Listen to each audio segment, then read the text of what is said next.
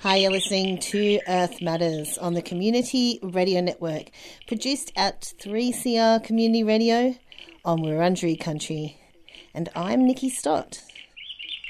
Earlier this year, to celebrate NAIDOC Week, the Indigenous Peoples Organisation Australia, in collaboration with Better Futures Australia, hosted a webinar series called Heal Country, Heal Climate. Today on the show, we'll hear part two of a three part episode called Pursuing Global Justice. This episode is chaired by Guyri and Bachelor woman Kathy Eatock from the Indigenous Peoples Organisation of Australia.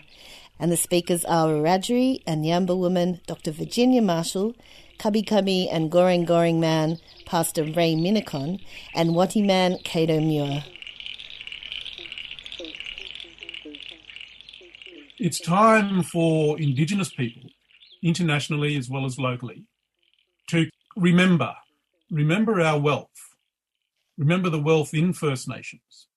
And I don't have the time to go into it now, but uh, if you look at wealth itself, there's uh, various aspects of wealth, whether it's the institutions, the laws, the economic system, the people there are forms of capital that are deployed that then generate the wealth of a nation.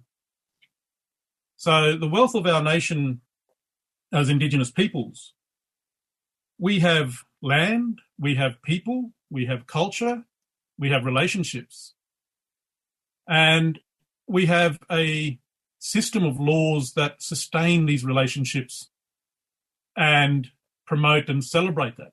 Now, one of our issues is that we get too caught up playing the game of responding to the um, agenda of the colonizers, and we don't invest enough time and energy in building our own infrastructure, educating ourselves about our opportunities, and reflecting on the true value that we bring to the table. So, in answer to this uh, question posed about resourcing Indigenous peoples worldwide. The old model of uh, extractive, exploitative uh, economic um, activity is coming to an end. And what we're getting now is development or the emergence of green capital, the emergence of a carbon uh, based uh, mechanisms, and the emergence of responsible investors people, ordinary people, are becoming aware that we have superannuation funds. Our money is being invested on our behalf by unknown third parties and into companies that are doing bad. And the emergence of responsible investors, and you see this again with Rio Tinto and the push by responsible investors to actually decimate the executive management and the board of the company and hold them to account and hold them responsible to say, no more uh, are you to do these kinds of activities. Although, you know, you've got to keep a watching brief on that because I think there might be uh, slipping through and trying to get around that. But there is an emergence of this responsible investor uh, mindset that is then going to companies and saying, okay, you guys, if we're putting our money with you, we want to make sure that you are doing the right thing. And that presents a, an amazing opportunity for Indigenous peoples. And this is the stuff that, uh, you know, I, we can't go into detail tonight, but I would suggest that there is an opportunity for us, especially in the carbon trading market. Uh, we're going to COP very soon. Uh, we're going to find that all the nation states are way behind on the targets. What we have built up as Indigenous peoples over the past 50 odd years, or a little bit more, we've restituted a lot of land. And while native title lands, uh, other lands like that in Australia, but also across the other parts of the world, our lands are economically marginal in the traditional economy. But in the future economy, our lands are the places where the wealth will be realized. And so it's up to us as uh, Indigenous peoples to really get a handle, educate ourselves on wealth, on capital, the transfer of wealth, and also what do we need to do to build the infrastructure to support and sustain economic development on our own terms within models that we ground into our culture and also that um, support and enhance our systems of looking after each other, of looking, engaging with the environment, and basically realizing that we do have wealth in our First Nations. There are systems I could, you know, talk about. You'd go from realizing what your assets are, you raise your capital, you engage in an activity that then delivers the, the returns, whether it's economic, social, and all of those. So there, there are a whole series of um, scoping opportunities out there. Uh, I suppose in this presentation, I just wanted to remind people of how we got to be where we are through this uh, imperialist uh, model, but also that our inherent culture, our soft infrastructure within Indigenous peoples, which are, that, give you an example of that. What I mean by soft infrastructure is the kinship system. So when we dialed into the call with uh, Uncle Ray and others, we were engaging in this process of where you're from, who's your mob, who's your who you're related to, all of that. That is actually a very, very, very high level business interaction that uh, businessmen out there would die to have that kind of network. We have it as part of a, you know, an inherent value that we have. What we have to be able to do is to apply that in its original form, what it was designed to do, because one of the things around Australia you see is we have these trade networks that extend from one end of the country to the other. And we were trading both physical resources but also intellectual capital. That is our game. That's where Indigenous people come into their own, is in intellectual capital, which is dressed up un- under our culture. And so we have a lot to contribute in this new carbon reduction based economy that addresses uh, issues in climate change, uh, but caring for our country.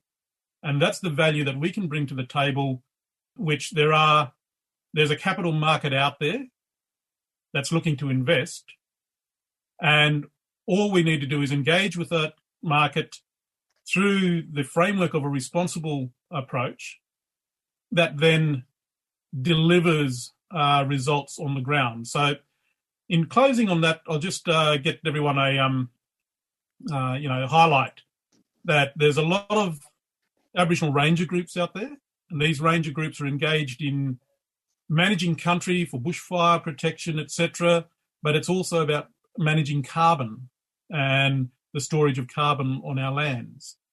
So it's happening, it's emerging, but it's time that uh, both at an international level, but also domestically, we should be engaging in these conversations and with a view to how it actually addresses here in Australia 200 plus years of uh, disadvantage and uh, marginalisation. Uh, how can we make up for time lost? So that's all I'll say for now. Thank you. Bye. Thanks, Kado. Um, a good summary of the capitalist feeding frenzy and um, pointing out the alternatives of green capital and green economy. So um, thanks for that. It's critical that Indigenous peoples have a strong voice in these climate negotiations. Indigenous peoples, as we've mentioned, are disproportionately impacted by climate change, um, rising temperatures, and rising sea levels. However, as we've heard, Indigenous voices around land and water management have been suppressed and decision making over traditional territories have been sidelined. Indigenous peoples within Australia and globally continue to be dispossessed as governments privilege mining and extractive industries at the expense of First Nations peoples. However, Indigenous peoples, as has pointed out, can also play a key role in mitigating climate change. The role of Aboriginal and Torres Strait Islander peoples as custodians of country and waterways can be drawn on on both caring for country, not only in re-establishing sustainable land management practices, but also in sharing their ancient knowledge with the broader community to improve their processes and their practices.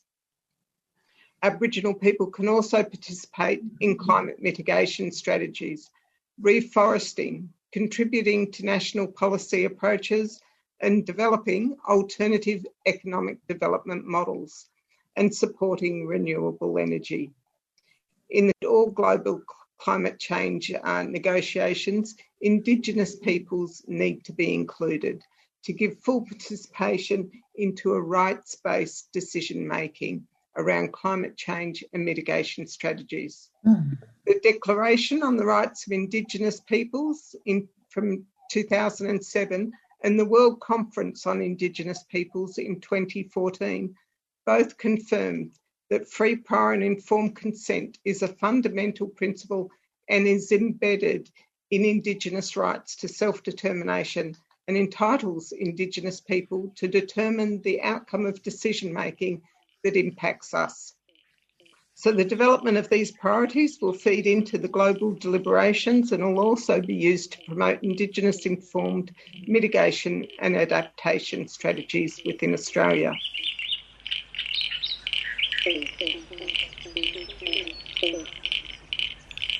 You're listening to Earth Matters on the Community Radio Network.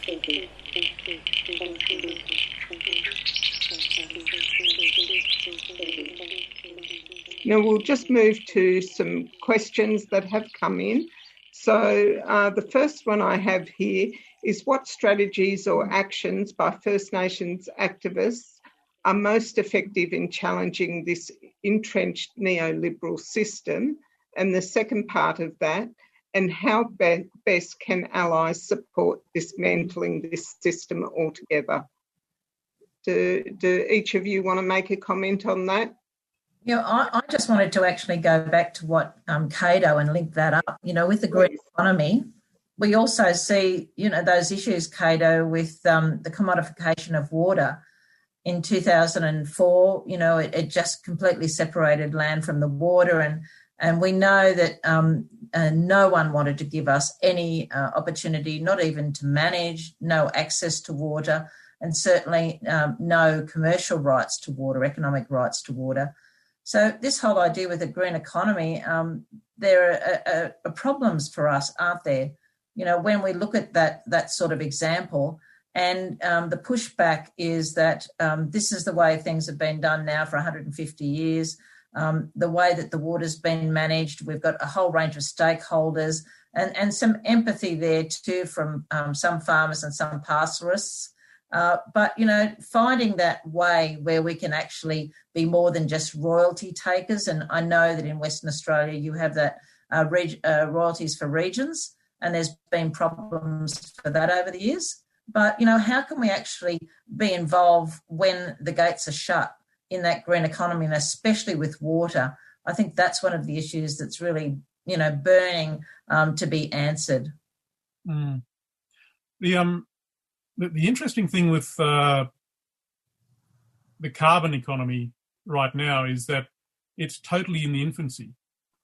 There's great confusion in Australia uh, between the state governments who are claiming ownership of carbon. Exclusive possession native title holders own carbon as well. And so, what is imperative, what really needs to happen is we need to mobilize to actually realize the, the value of that of that asset. That's the thing. Otherwise, what's going to happen is that the old way of doing things, they'll just continue to do business as usual and marginalize us from that space. And the fact is, I sit here as a younger Aboriginal person, despite the highlights I have in my beard. Um, as a younger Aboriginal person who inherited a opportunity and a position from the elders who have gone before, And this is the thing that uh, we have as a competitive advantage is that we have an intergenerational cause that we continue to push, whether it goes back, you know, we're celebrating NAIDOC Week. NAIDOC Week goes back to activists in the 1930s who were basically campaigning for the realization of our rights. So the great opportunity that I have is somewhere along the line, one of our elders argued that we should, or not one, but our elders argued that we should have equal access to education. So we're able to sit around now and take advantage of that uh, opportunity to take our cause to the next level. So that's the, um, I think there's a uh, Maori author called Linda Smith. Tuhiwai Smith. Tuhiwai Smith. Yeah, yeah, yeah. yeah. Whose argument is about, you know, the, the, our project, uh, looking at it from the perspective of a project. Mm. And that's essentially where we are. We're just um, current uh, custodians of this uh, campaign in the time that we're here, but uh, that will be carried on and passed on to the next generation of baton holders. As long as we maintain that cultural integrity and that, uh, you know, what we bring to the table, respect for elders, respect for country, spirit, all those sort of things, and maintaining our culture. We're on a journey uh, that I think ultimately we will win. Yeah. Thanks, Kado. Virginia, have you got something to add, and Ray, on on that question, on that first question? What are the strategies and actions by First Nation activists in mm. challenging this entrenched neoliberal system, and how can allies best support dismantling the system? I think I'll just have a, a quick response to that. Is that I think we've been doing very well with COVID. You know, it's given us an opportunity in some ways, you know, when our communities are safe and protected and locked down, and, and that's what they've just did self-determined and, and it's very wise. But I think it's also given us an opportunity last year to think carefully about what's important. And I think when you can see young children decide that climate change instead of schoolwork for that day is more important, um, those are really, uh, you know, um, significant moments because it really uh, is what uh, much of um, Aboriginal Australia knows, you know, Torres Strait Islander people know, is that, you know, protests are also so important to our democracy. And, and that's significant. You know, you know that, Kathy, too, you know, from your experiences. But, you know, it's it's just part and parcel of having an opportunity to be heard. George Floyd um, and, and those examples, we know that we've got um, deaths in custody, and they're you know, just at unacceptable rates. But you know, protesting is really important, even in this age of COVID. And we can be on the webinar and and have our voices heard. So I think that you know, dismantling um, takes small steps, and I don't believe it's incremental. But I think that you can get large wins by that um, progression and and staying the course. I think that's really important. And like Kado said, staying true to why you actually started it in the first place and to listen to the wise voices of elders and cultural bosses. Um, I think that's the most important thing. If we can take that in our hearts and our minds, I don't think that we can make a wrong step. But we all also need Indigenous allies across the world as well as non Indigenous allies. And I think that's really important. You can see, um, you know, even music makes us um, you know, feel invincible. And, you know, we, we need all of that back, don't we? We need all of that um, supporting us and filling our hearts and our minds to, to really make us strong every day for the battle. Mm-hmm. Ray, have you got something you'd like to add to that? I've got lots. Okay. I thought you might. Where do you start? brother, thanks again. That, that was too deadly and really stirs me up again, you know. Mm. I think there's there's there's a couple of major goals that we as Indigenous peoples need to take into consideration. It's reflected in the statement from the heart, but it's got to go on from that. You know, we can talk about truth, treaty, and uh, uh, voice. But the main goal, really, is that we've got to take control of our country. And that means that we've got to start talking about our own constitution and we're going to talk about becoming a republic. Because it's, you know, in my mind, anyways, and you know, I sat at the feet of a lot of lot of old people in this country, and it seems to come out of the, the same, if I could put it in a simple way. The question is, you know, how can a dysfunctional family in a foreign country own my land? It's just unthinkable. You can't comprehend that. I can't, still to this day, that we live in on crown land by a family who don't even have a relationship with us, who live in a foreign country and are dysfunctional. How can that be? And if we can come to a conclusion about that or come to understand that we've got to do something about it, we've got to say to this family, hey, get out of my country. you don't own it. This is our country. I'm trying to put it down to its basic form.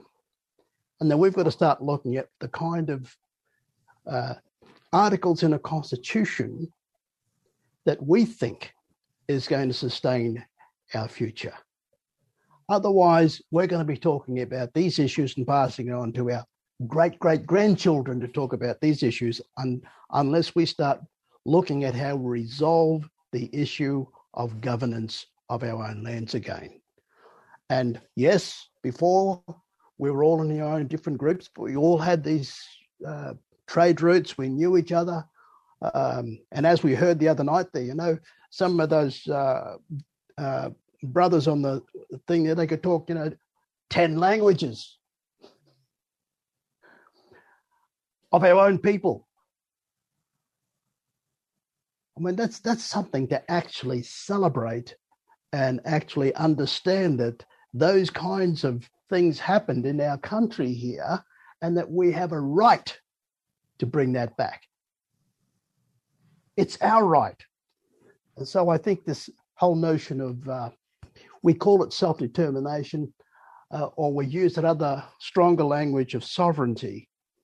We need to exercise that either whether you want to call it self-determination or so I, I, I don't care. The, the problem I have here, and I think the problem we all have, is that we're speaking to each other even in a foreign language. And that's the foreign language of that dysfunctional family. Mm, mm. And that's what we've got to come to grips with. We've got to answer that question ourselves and then we've got to respond to it in a way in which it gives our next generation some hope. We can talk about these issues and we can pass it on to the next generation, but help us, help me, this poor old black fella here, understand how we're going to form our own governance structure, our own republic, if you want to call it that, or some other form of governance. Mm. That's my response. Simple yeah. as it is. Thanks, Ray. No, that that was that was very pertinent, and I'd I'd just like to um, back up your assertions that Aboriginal um, or First Nations activists actually need to demand Aboriginal sovereignty and and decision making, and we'd call on allies to um, support a treaty that can facilitate the structural change uh, necessary to establish uh, real self determination for Aboriginal and Torres Strait Islander peoples and facilitate uh, a process of justice and, and truth telling um, that, would be the basis of, of that treaty.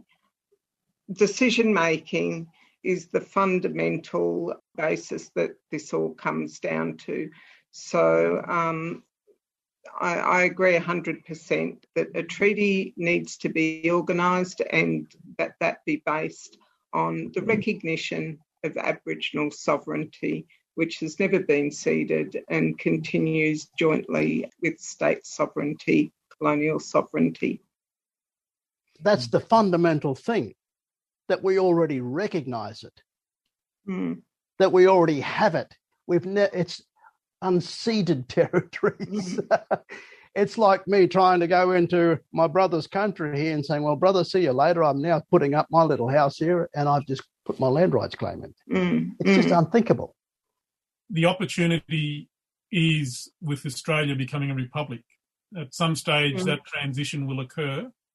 mm, We need to be organised and ready to negotiate settlements with between the First Nations and the settler states. And so, this discussion about treaty, this discussion about changing the constitution, you know, going into a preamble in the constitution is meaningless when the opportunity we could be looking at doing is actually rewriting the entire constitution. And in doing that, we reflect the relationships between uh, the First Nations and the settler state that then is built around, you know, the wholesome values and principles, uh, not the extraction and exploitation.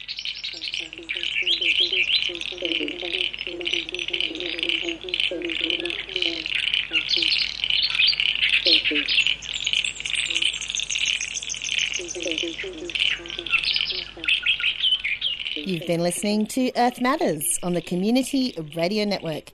And today on the show, we heard part two of a three part episode called Pursuing Global Justice. And it's from the NAIDOC 2021 series Heal Country, Heal Climate. This webinar series is hosted by the Indigenous Peoples Organisation Australia at indigenousppeoplesorg.com.au and Better Futures Australia at betterfutures.org.au. And if you missed part of today's show or you want to check out part one of this episode, Pursuing Global Justice, you can find the podcast and all the details of the speakers at 3cr.org.au forward slash Earth Matters. And if you're already listening via a podcasting service, we would love you to subscribe. And why not rate us and give us a review to help spread the word? Earth Matters would like to thank the Community Broadcasting Foundation for their generous support and the Community Radio Network for all their hard work in getting this show out to you. Earth Matters is produced at 3CR Community Radio in Fitzroy, Naarm, and we can be contacted at earthmatters3cr at gmail.com. And you can also find us on your socials. That's all for this week, but don't forget, tune in next week for more environmental and social justice stories.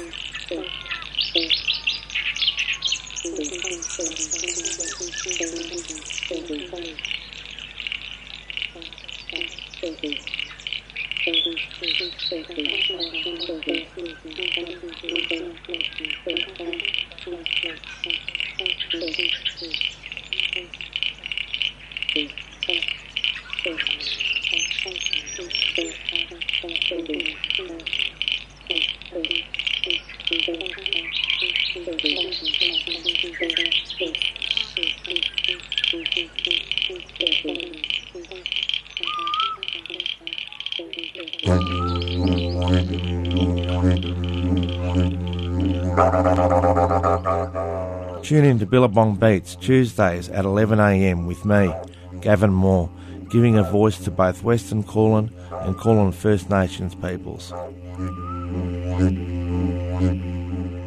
Join me to talk about philosophy and dreamtime stories surrounding the waterhole, the sacred fire, the land, the plants and animals. Billabong Beats, 11am Tuesdays on 3CR.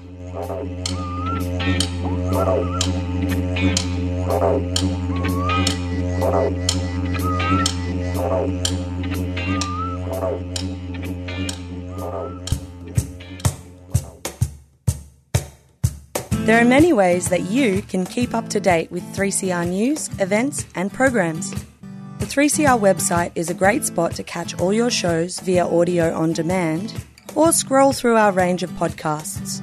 It's also where you can sign up to our monthly newsletter, buy yourself a new t shirt, or check out archival audio from past broadcasts. Of course, we're also on Facebook, Twitter, and Instagram. But don't forget our mighty AM band.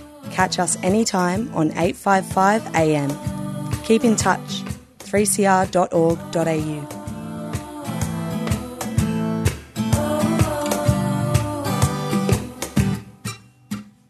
You've been listening to a 3CR podcast produced in the studios of independent community radio station 3CR in Melbourne, Australia.